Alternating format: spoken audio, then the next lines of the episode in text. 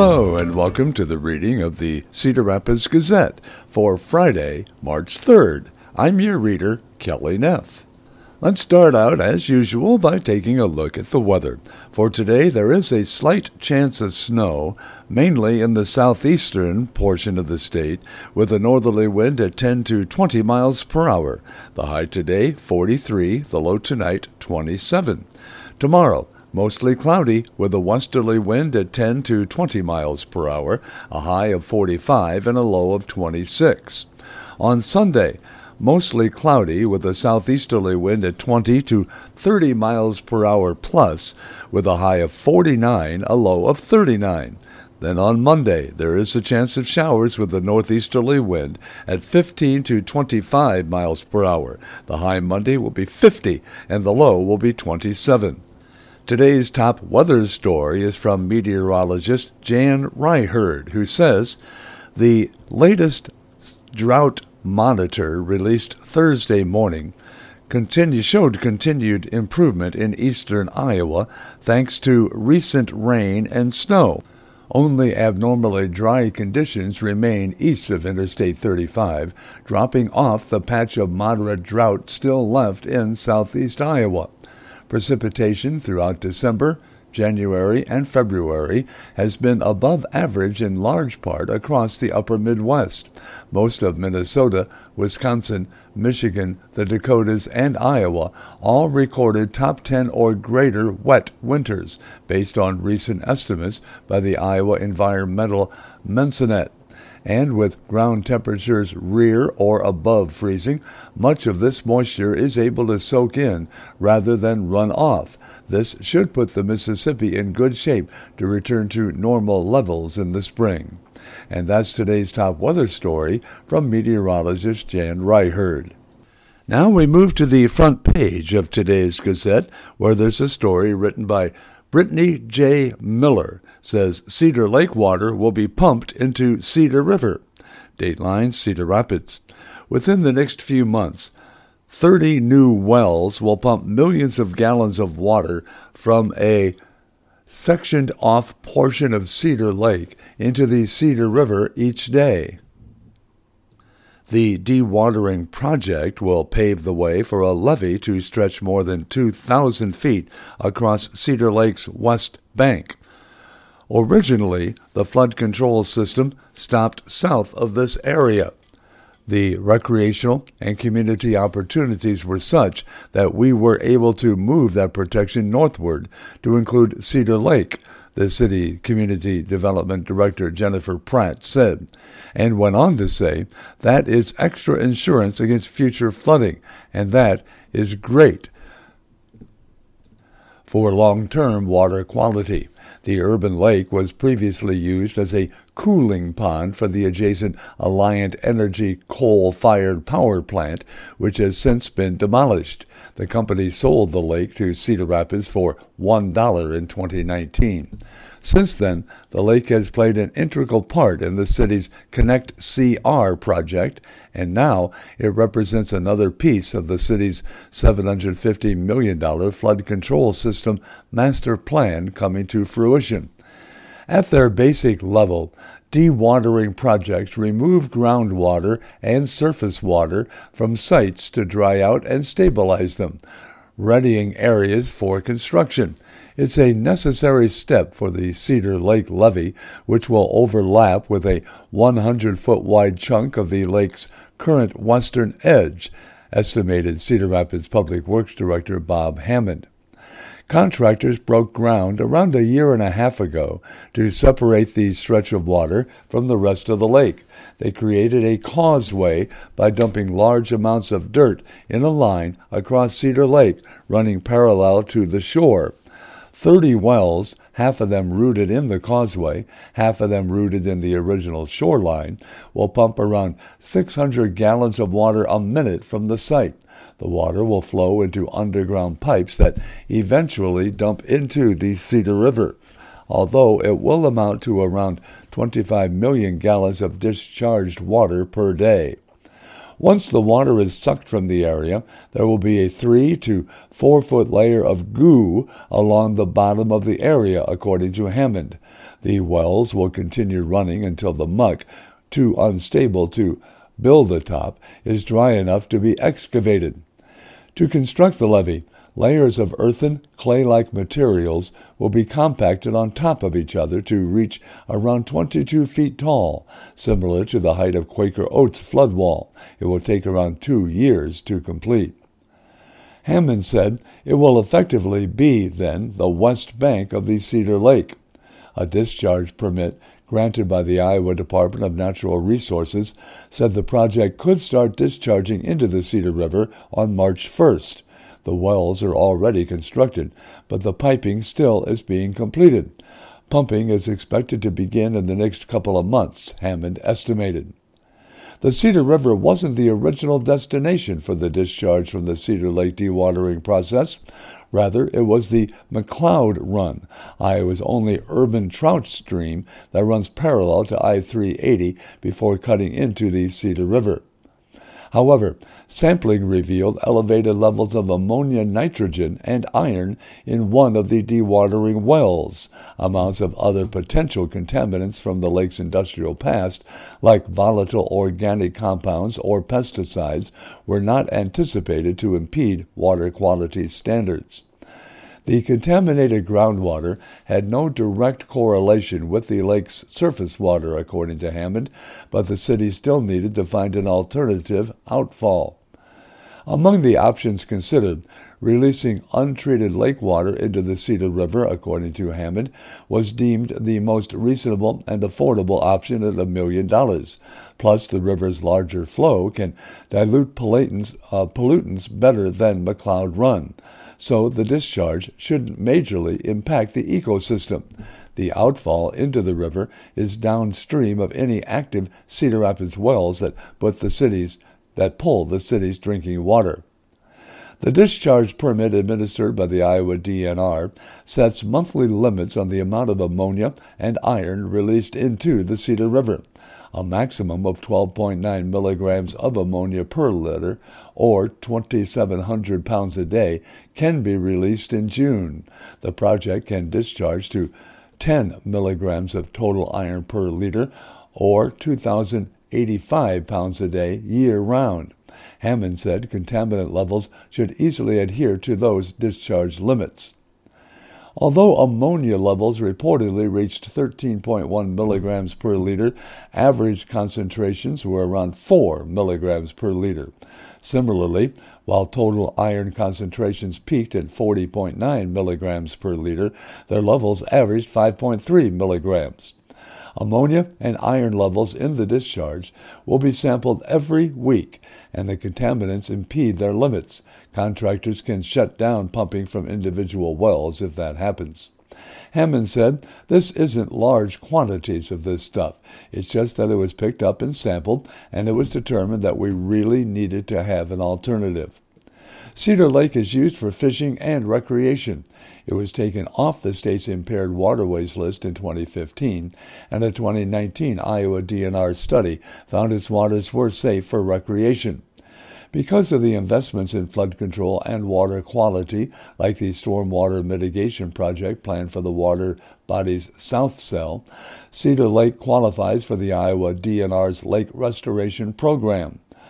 Pratt said, We would work with the DNR hand in hand in figuring out what is the long term lake restoration plan, but we had to get these protective components in place before we were eligible to work with the state.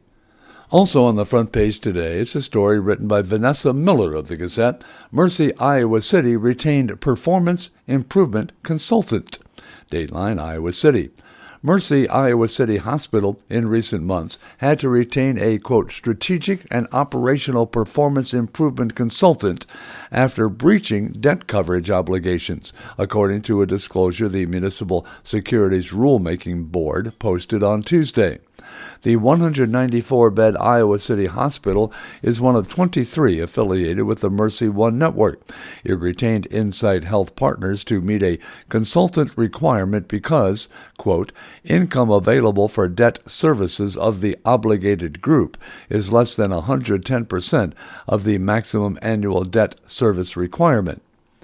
Mercy Iowa City officials told the Gazette Wednesday the hospital engaged Insight Health over the summer to, quote, help Mercy Iowa City complete an assessment of financial and strategic operations, and their work was completed months ago. Officials didn't disclose details about what the consultant found or changes the assessment completed for Mercy Iowa City and its subsidiaries, which includes Mercy Services Iowa City, Mercy, Mercy Outreach Iowa City, and the Mercy Hospital Foundation. But the hospital portion of Mercy's business enterprise ended December with a quarterly operating loss of $5.5 million, which, when combined with non-operating losses and deficiencies, totaled 8.2 million. That's according to the new financial documents published by the rulemaking board last week. That loss dropped Mercy's net assets from 42.7 million at the start of the quarter to 34.5 million by the end of the year. When compared to a year earlier, Mercy's net assets are down 60.3 million or 64% from December of 2021 including Mercy Iowa City subsidiaries, net assets have fallen from 8.2 million in December of 2021 to 71.5 million in the red although cash and cash equivalents for the Mercy Hospital portion fell from $22.1 million in the 2021 budget year to 5.8 million at the end of the 2022 budget year in June. Its cash on hand has ticked up since that time to $5.9 million but the hospital's total assets are down to 179.1 million from 209.9 million in June, thanks in part to the big investment losses, with that line item tumbling from 22.1 million in June to 7.9 million in December. Regarding its operations, Mercy, in December, reported an uptick in admissions for three months prior compared with the same period in 2021. But its patient days are down, its average length of stay is down, and its surgeries have decreased over the last three months in the final quarter of 2022, according to documents filed with the rulemaking board. Mercy's occupancy percentage has dropped from 31% in 2021 to 27% for the period that ended this past December. Meanwhile, two miles west, the sprawling University of Iowa Hospitals and Clinics campus is overrun with patients, averaging 96% occupancy, of its 620 plus staffed adult inpatient beds in the 2022 calendar year. That occupancy rate has stayed mostly static over the last five years, although UIHC's staffed bed average has increased since 2021. The increasing severity of patients occupying those beds has upped the average length of stay, aggravating congestion in the UIHC emergency room, where patients needing admission can wait many hours, if not longer.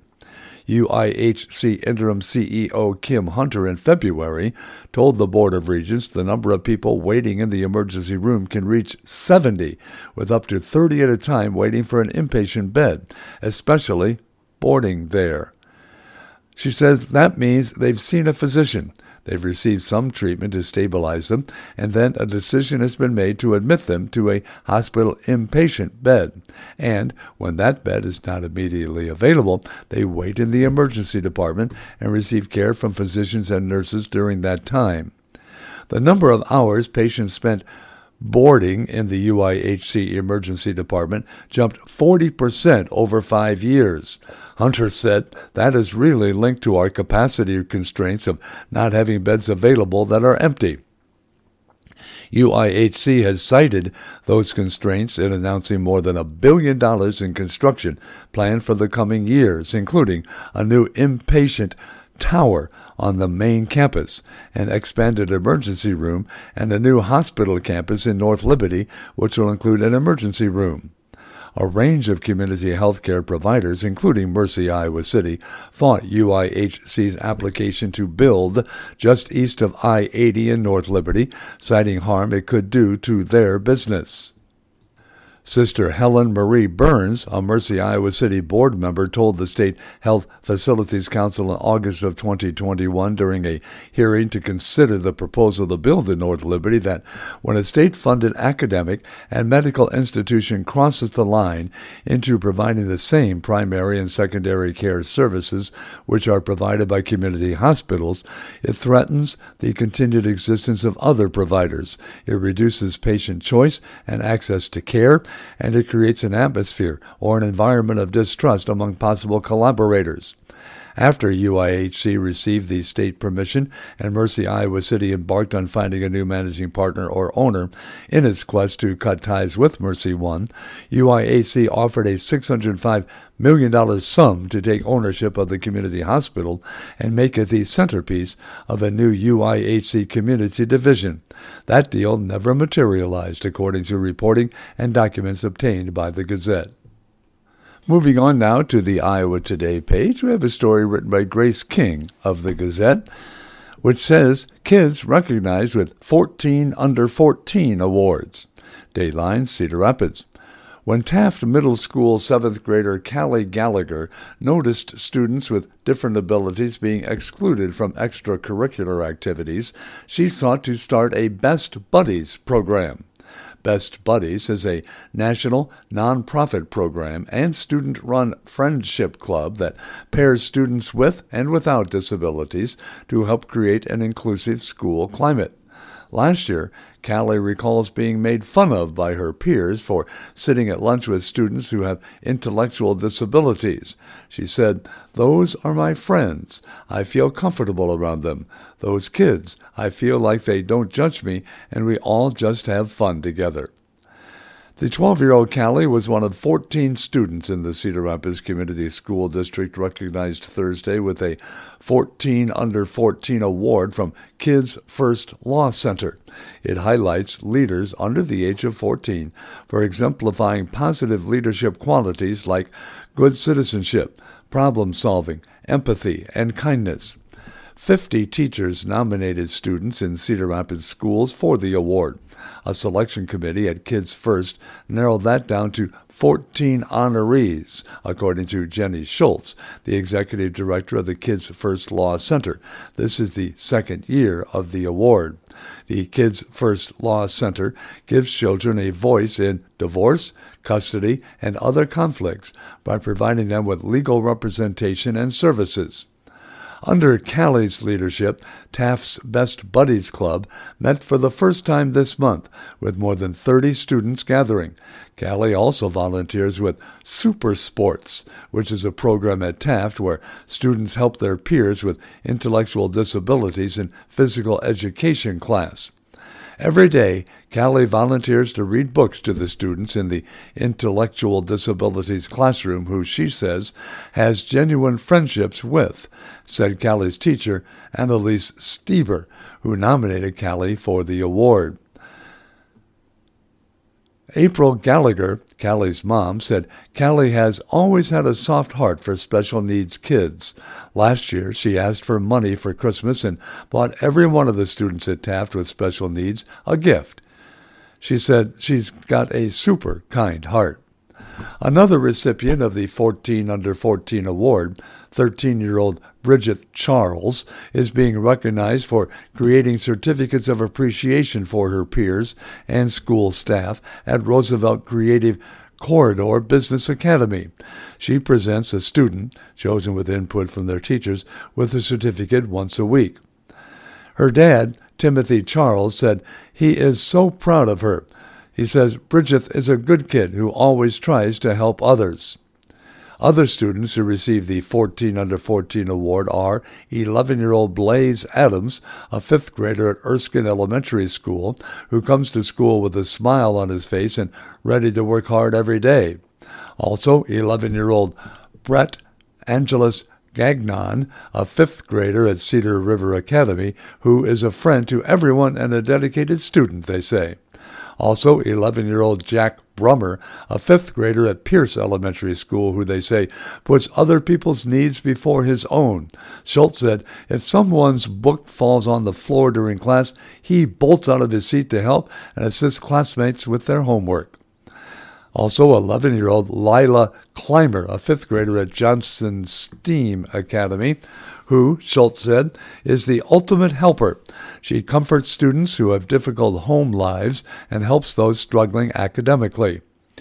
10 year old Dakota Collins, a fifth grader at Arthur Elementary School, whose teachers have never heard him say a harsh word against anyone. 13 year old Nasa Dacius, a sixth grader at Roosevelt Creative Corridor Business Academy, who Schultz said leads by example. She often steps into contentious situations and is the voice of reason, even when adults struggle to do so. 12 year old Gianna Gabor, a seventh grader at McKinley STEAM Academy, who they say volunteers at a library technology as a library technology aide, delivering laptops to classrooms early in the morning.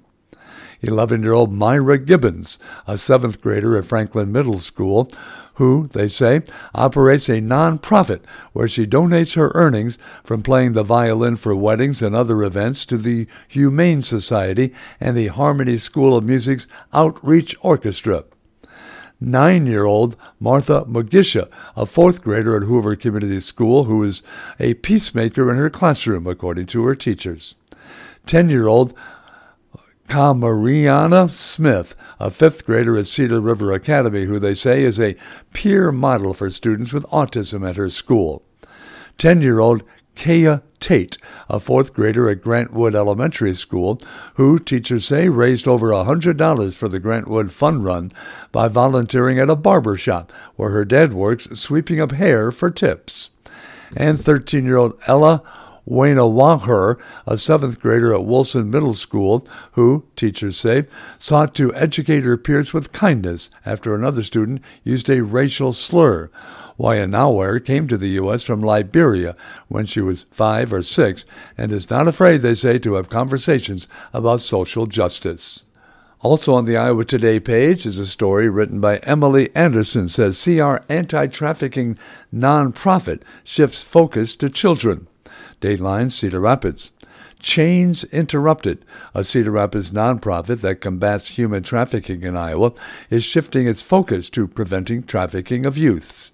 The shift will allow the organization to more effectively use its resources to prevent trafficking among minors and to advocate for young trafficking sur- uh, survivors, according to Teresa Davidson, the CEO and co founder of Chains Interrupted. Davidson says, We've gone to schools, we've gone to church youth groups, we've gone to organizations that currently work work with or serve high risk youth. And any place that we go, we've just been seeing children letting us know that they have experienced human trafficking in the past or are currently being trafficked. So we started trying to figure out what do we do with them? Where can they go for help?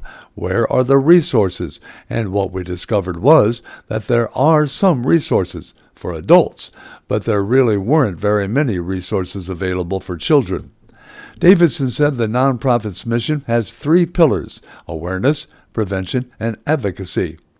The awareness work won't change much with the continuation of education programs and with events and programs that build awareness. The prevention work will shift from working to prevent trafficking in all sectors to preventing trafficking of children. To do this, Change Incorporated will provide more education and resources to schools and other groups that work with minors. Davidson said, We think that this prevention education needs to expand. Currently, we're going in and teaching the kids this is what it looks like if you're being groomed into trafficking. This is what you could see. The organization will be applying for a federal grant that would give them the resources to reach more schools. It also is forming partnerships with local organizations that work with children like Foundation 2, Tanager Place, Four Oaks, the Linn County Juvenile Detention Center, and the Mental Health Institute in Independence. Davidson said, instead of sending staff and volunteers to meet with child trafficking survivors and serve as their advocates, Chains Interrupted will be providing education and resources in the organizations already working with youths so that the advocacy can come from someone the child already knows.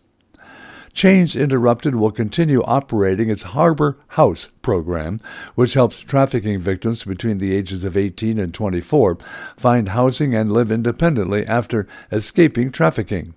Previously, Chains Interrupted worked closely with the Riverview Center in Cedar Rapids, which provides services to survivors of sexual and domestic violence to provide services for adult survivors of human trafficking. Davidson said, We're seeding the need, so we decided to step into that gap. We actually wanted to do both. We wanted to continue to serve adults as well as children, but funding was an issue, and so we had to make a difficult choice. Chains Interrupted has two full time staffers, four part time staffers, and a number of volunteers. Now we move on to the insight page for today's Gazette editorial, which is headlined Fully Fund Access Centers. The Gazette says, We believe it would be a short sighted decision to underfund mental health access centers in Linn and Johnson counties. The centers provide care to people who are in a mental health crisis or who face a substance abuse situation, either through walk ins or in cooperation with law enforcement agencies. Underfunding these critical services makes no sense, considering it would reduce the availability of services and curtail hours that the centers can be open. Linn County Supervisor Ben Rogers, according to reporting by the Gazette's Marissa Payne, says that's the whole point of access centers the access. Rogers represents the county on the East Central Mental Health Region Board, which oversees funding for mental health needs in Benton, Bremer, Buchanan, Delaware, Dubuque, Iowa, Johnson, Jones, and Linn counties.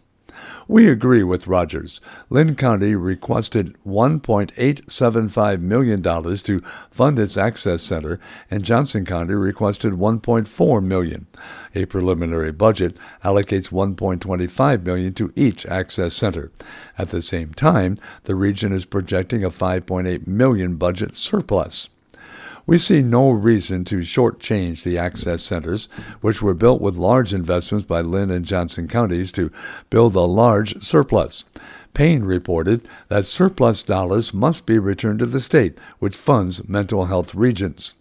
Rather than do that, the region makes decisions late in the budget year as to how to spend those dollars. This strikes us as a misguided budgeting practice. Access Center services are available to all residents in the nine county region. County officials contend the centers have not received enough funding to handle growing needs. Along with inadequate regional funding, the centers have been hit by low Medicaid reimbursement rates.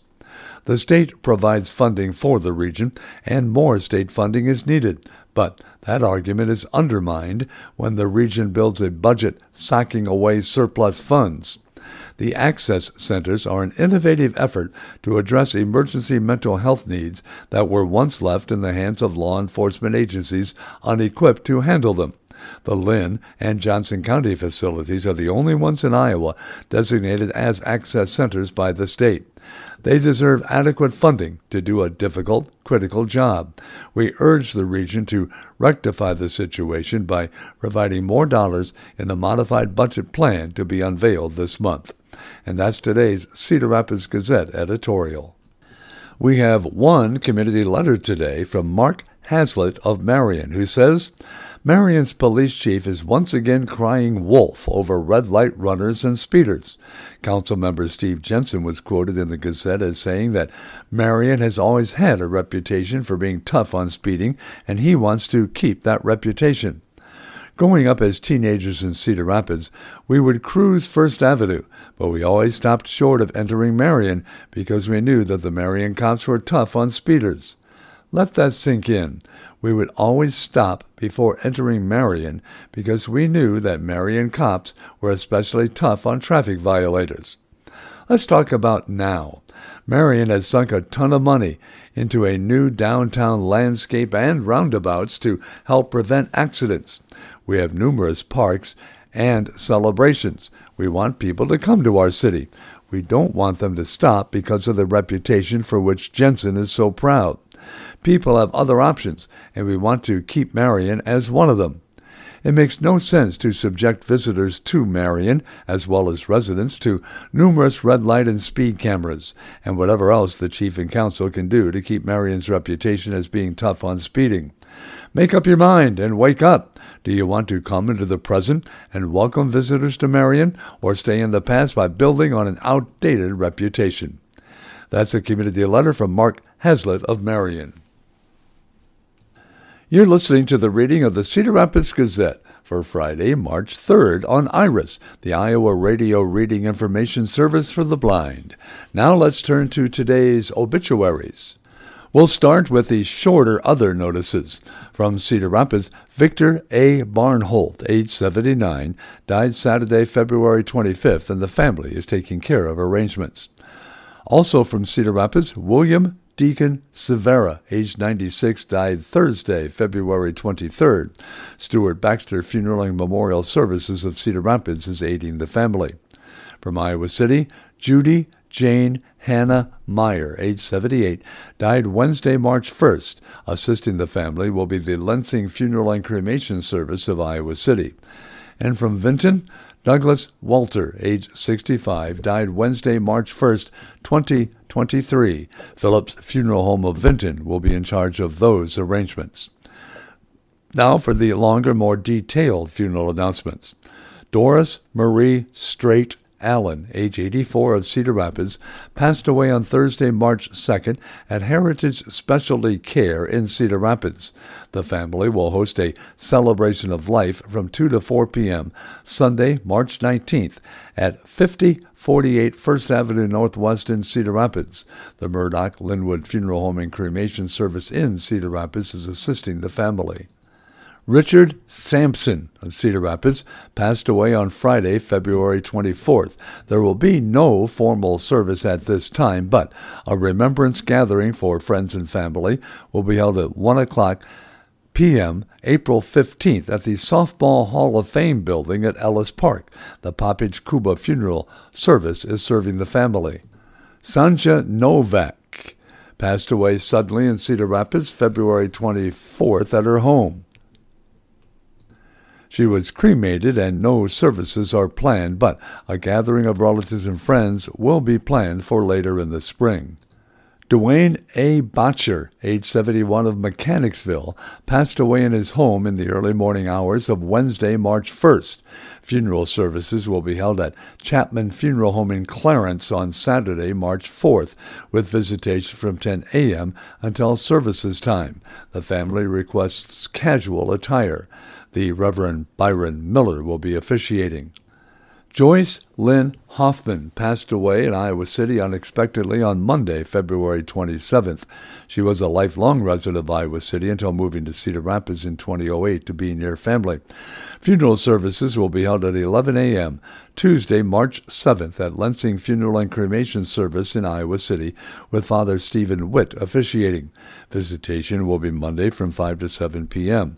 Burial with military honors will be held at St. Joseph Cemetery. In lieu of flowers, memorials may be directed to the Longfellow Elementary School BTA Building Fund. Marilyn Rose Coppernull, age 85 of Cedar Rapids, passed away Friday, February 24th at the Methwick community after a long illness. Private burial will take place at the Cedar Memorial Park Cemetery, and a celebration of life will take place at a later date. Robert A. Roeder, age 72 of Lansing, passed away on Tuesday, February 28th at Mercy Medical Center in Cedar Rapids due to heart complications. Memorial services will be held at 1 o'clock the afternoon of Sunday, March 5th at Thornburg Grau Funeral Home in Lansing with Pastor Brian Robertson officiating. Military graveside honors will be at Oak Hill Cemetery in Lansing, and friends may greet the family from 11 a.m. until service time on Sunday at the funeral home. They say to feel free to wear Cubs or Packers attire if you would like. Memorials may be directed to the family.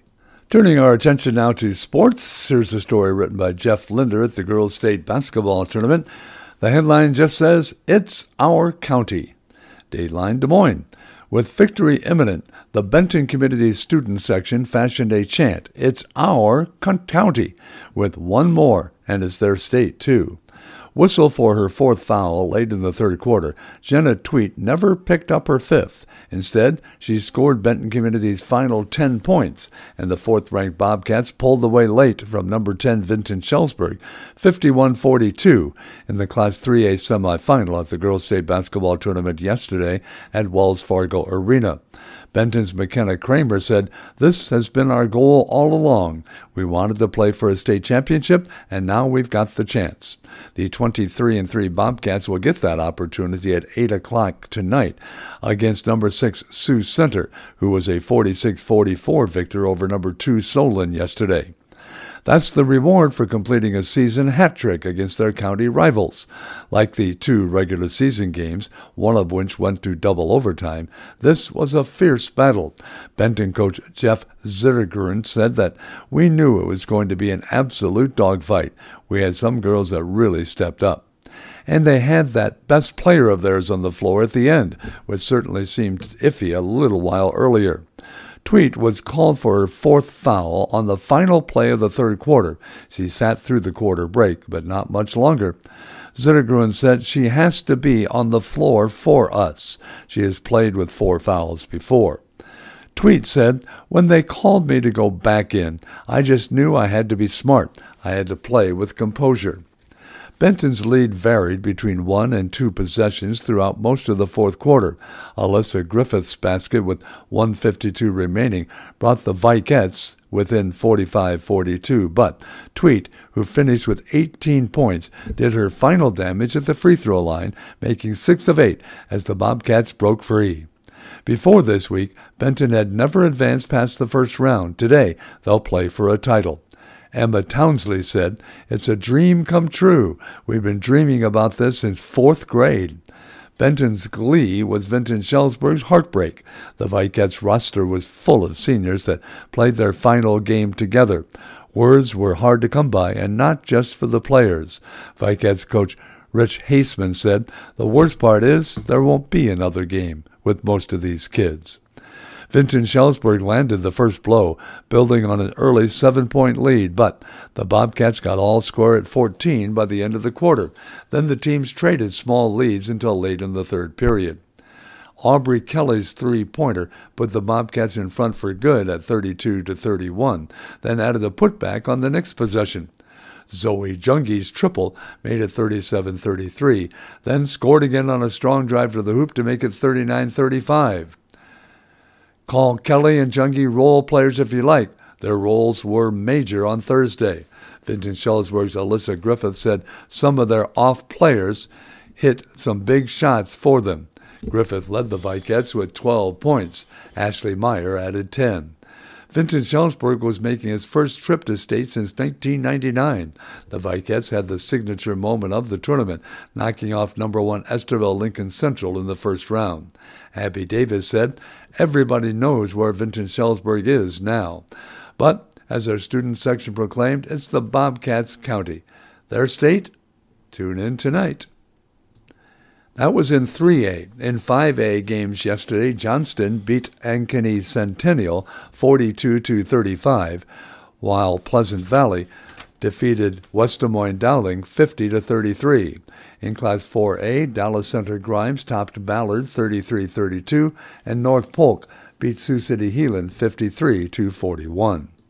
Here's some more details on that Solon defeat in Class 3A to the hands of Sioux Center written by Jeff Linder, who said they had so much going against them.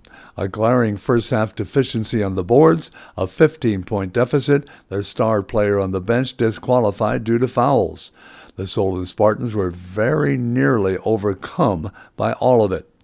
Second-ranked Solon scratched and clawed and pressed its way back and had a shot to win it at the end, but Hillary Wilson's three-pointer rimmed out at the buzzer, and number six Sioux Center left with a 46-44 Class 3A semifinal victory. Solon's Haley Miller said, We never stopped fighting. We really wanted it. We believed in each other. No matter who was on the floor and who wasn't when All-State junior Callie Levin, a University of Iowa commit, fouled out with 129 left and Sioux Center in front 43-36. It looked like curtains for certain for the Spartans. But the remaining Spartans gave it a whirl and darn near pulled it off. Miller had a couple of baskets, including a drive with nine seconds left that made it 46-44. After Sioux Center immediately turned it over, Solon had an opportunity to complete a shocking rally. Wilson got a good pass and a good look from the right baseline, but it rimmed out. Solon coach Jamie Smith said, I find myself saying a bunch of cliches, and I hate cliches.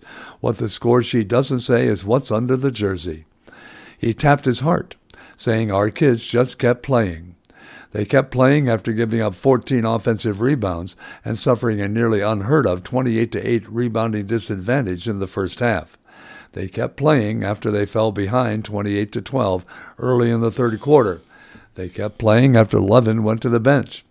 Sioux Center advances to its third state final in seven years. The Warriors were runner-up in both 2017 and 2018.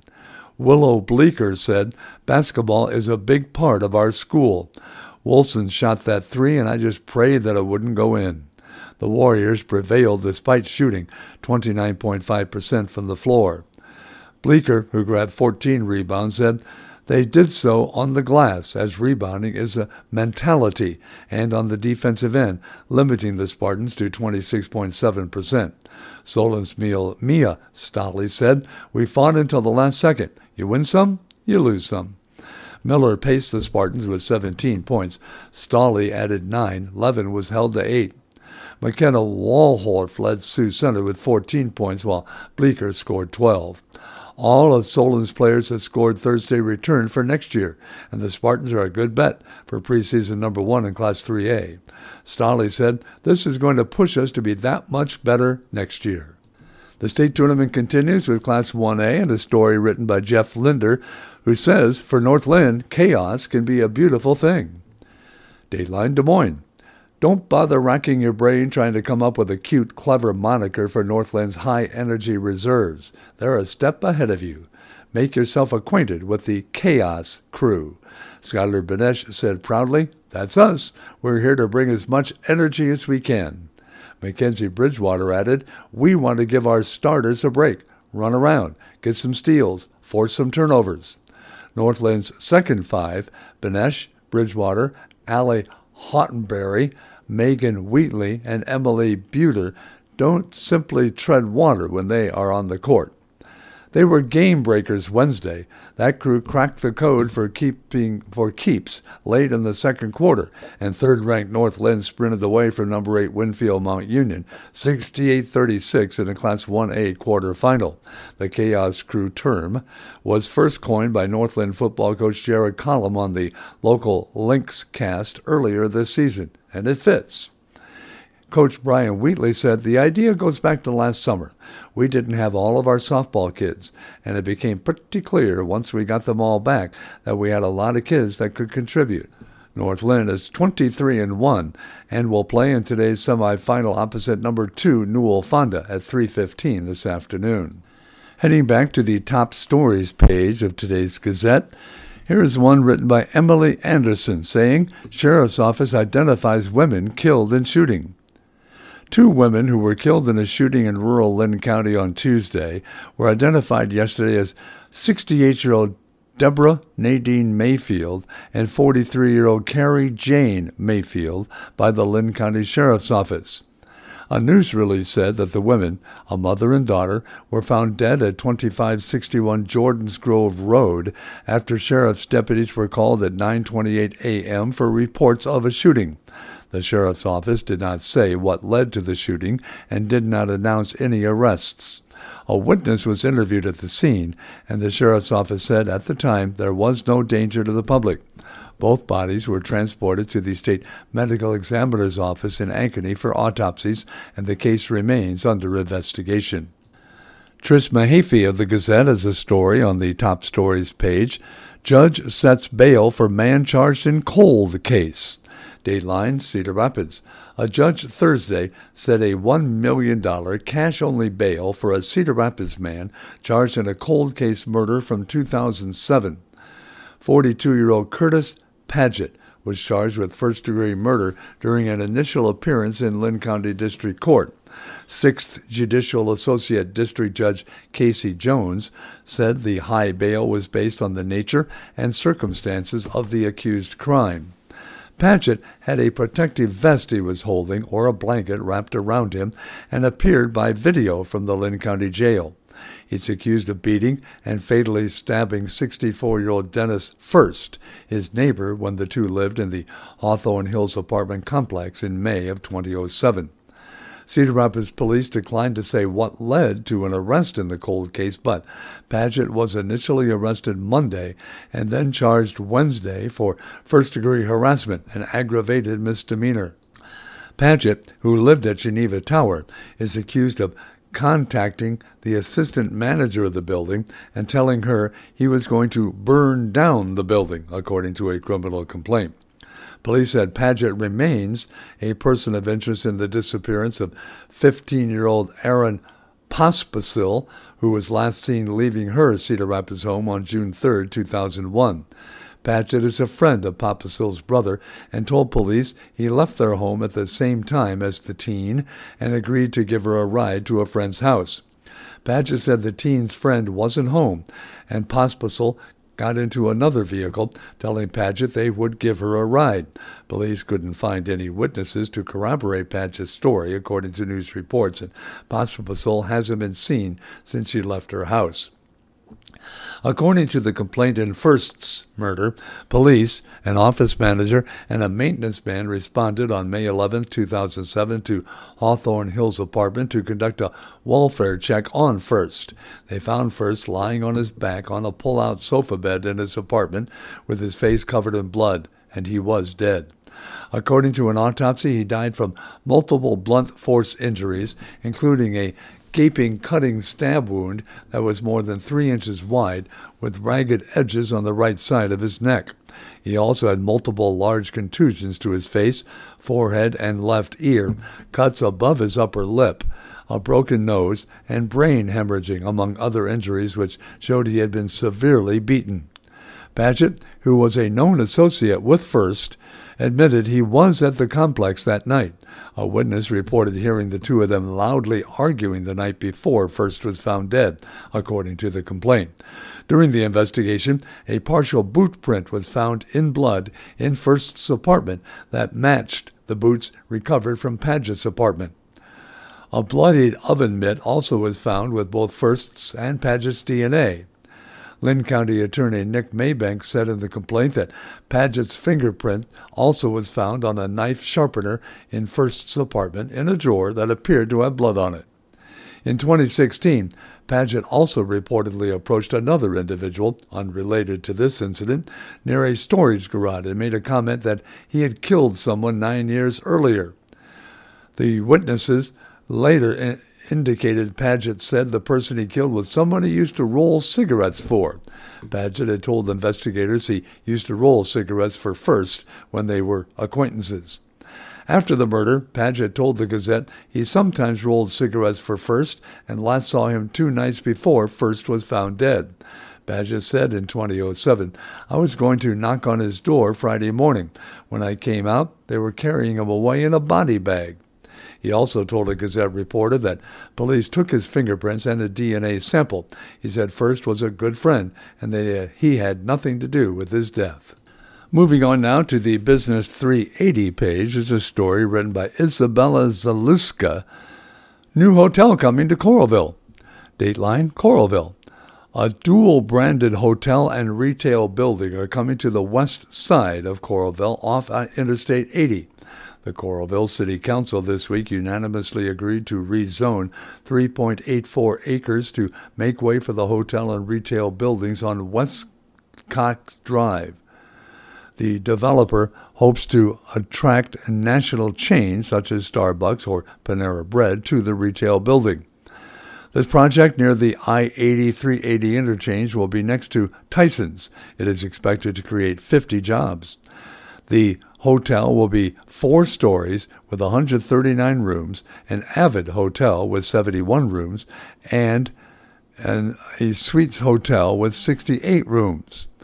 John Crump is the Chief Operating Officer of JD Royal Hospitality, which is the project's Bettendorf based developers, and told the Coralville Council in January that the project is basically two hotels in one structure. The retail building will be one story with three units with a drive through. A parking area will separate it from the hotel building. In addition to a potential national chain in the retail building, other tenants of the retail building could be another restaurant or retail. Crump said the company is excited to bring this development to Coralville. He added the hotel will have about 25 employees, 15 full time and 10 employees part time. The retail building will have to have up to 25 employees. Also on the Business 380 page is a story written by the Gazette staff. Collins partners with a German company to develop Side Stick.